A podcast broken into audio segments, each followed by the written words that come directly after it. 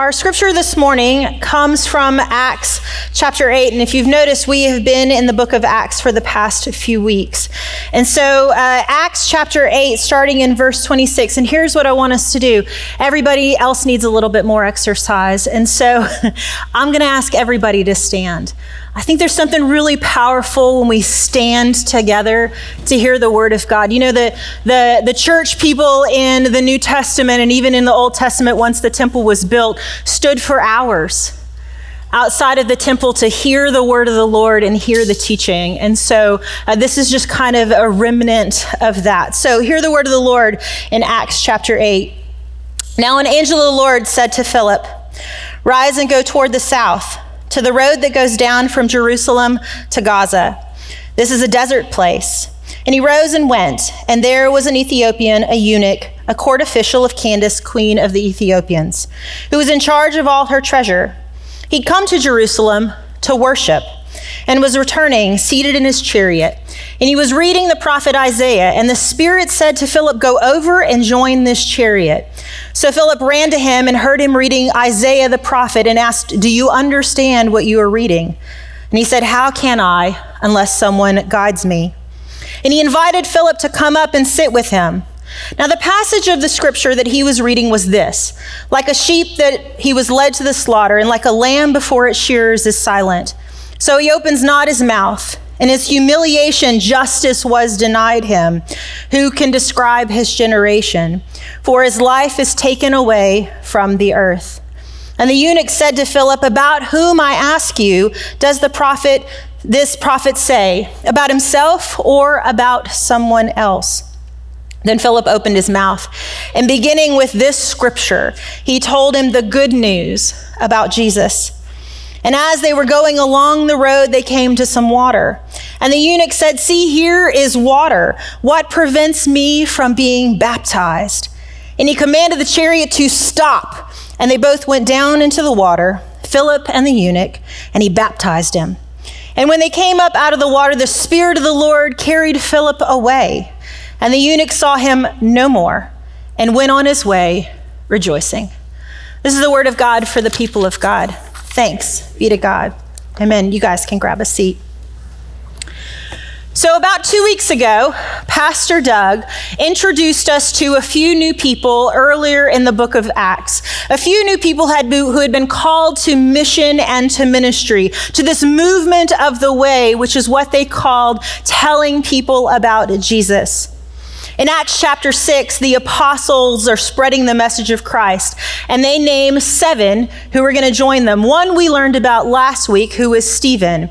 And then there is Philip, who we're going to talk about today, Prochorus, Nicanor, Timon, Parmenas, and Nicholas. And in chapter 8, we get the glimpse of Stephen and his ministry, but then we also get Philip. So, we are told that there are three different people that kind of meet the Lord, three really unsuspecting people. And in the middle is our story today, the uh, Ethiopian eunuch.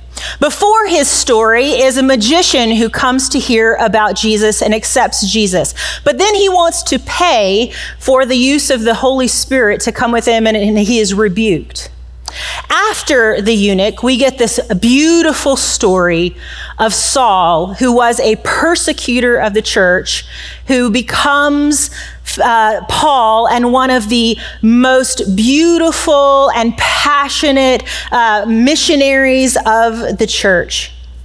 In the middle is wedged this story of this Ethiopian guy. In the story, we are uh, told from the very beginning that the Holy Spirit uh, directs Philip to get up from wherever he is and to go. And what does Philip do? He does that. There's no questions that are recorded in the scripture. There's no stopping to say, but Jesus, I was in the, I mean, but Holy Spirit, I was in the middle of something else and like I need to kind of finish that. I'll go in a few days. What do you need me for? No questions. The Holy Spirit tells him to go, and he goes. And then he continues to stay in tune to the Holy Spirit, to listen to what the Holy Spirit has for him. And we find that he rises up and meets an Ethiopian. So, the first thing that we need to talk about here is devotion. I have preached a message out of Acts chapter 2 uh, probably a while back. Acts chapter 2 is one of my absolute favorite uh, scriptures because I believe so passionately that it is who we are still called to be. I believe that Acts chapter 2 church can still exist if we will commit ourselves to be people who are fully devoted to God. People who are choosing every morning when we get up to listen People who are choosing every day to listen to God and when He prompts to go. Now, devotion does not mean that there isn't a bit of fear and anxiety that's a part of it.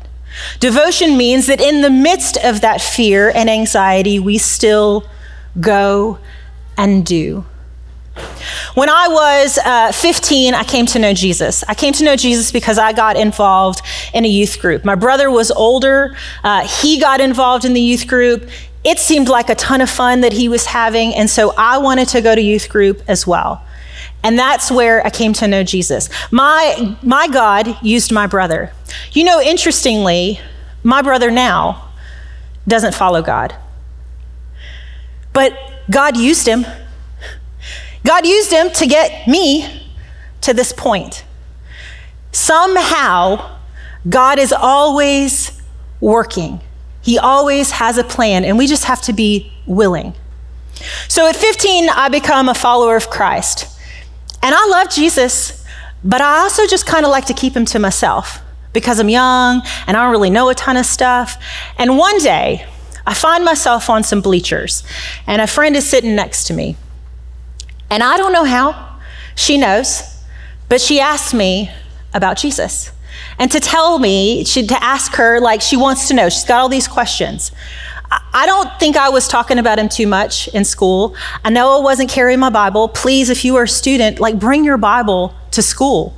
When you have free time, read it. Put the Word of God in you. I was not doing that. I mean, I went to church, I went to youth group, but that's kind of how invested I was.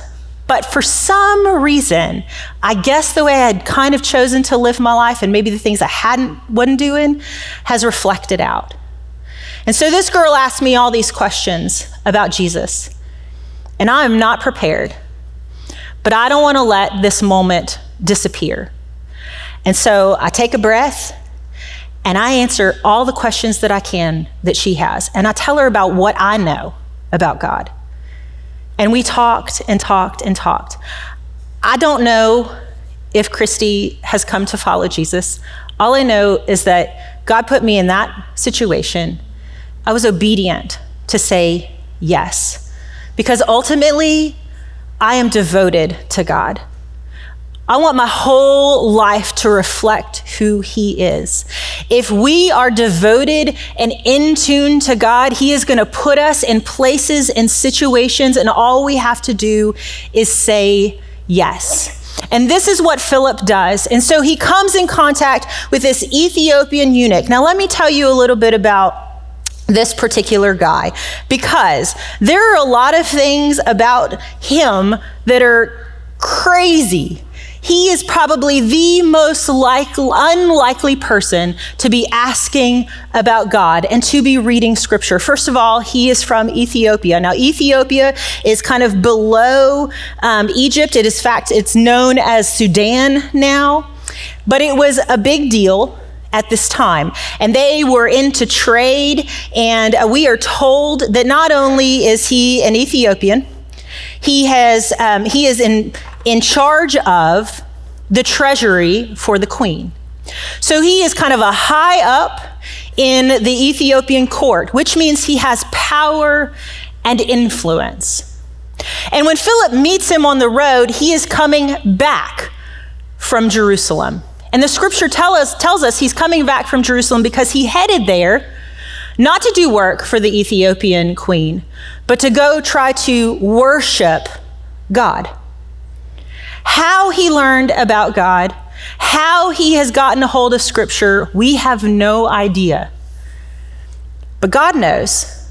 And God knows that this man has sincere questions and he needs somebody somebody to meet him where he is and to talk. And so they sit in the chariot on the side of the road. Philip says, What are you reading? And the Ethiopian says, Well, I got this book of Isaiah, and here's what I'm reading. And do, do you understand it?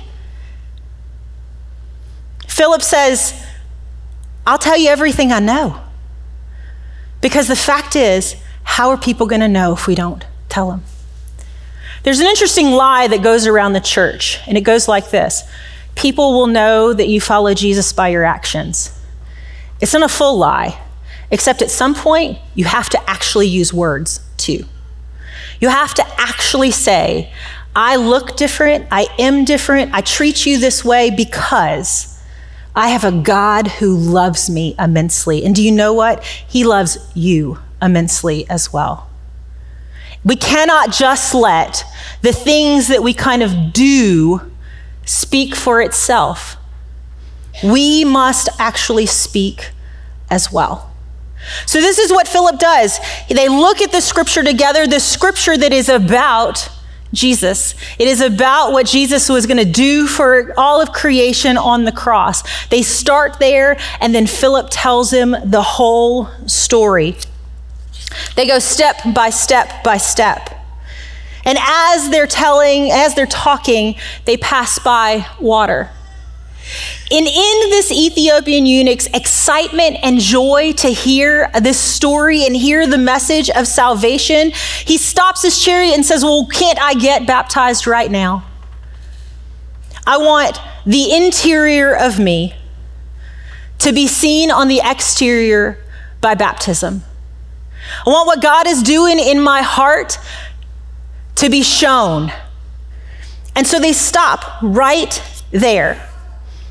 And Philip baptizes him. And at the very end of the baptism, scripture tells us Philip, takes, Philip is taken to the next place.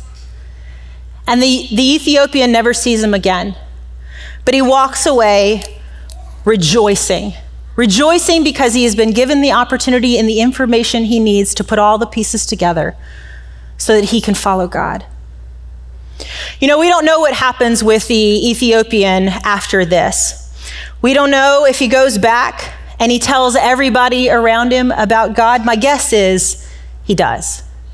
My guess is, is that he influences the court in Ethiopia because of his power and his influence.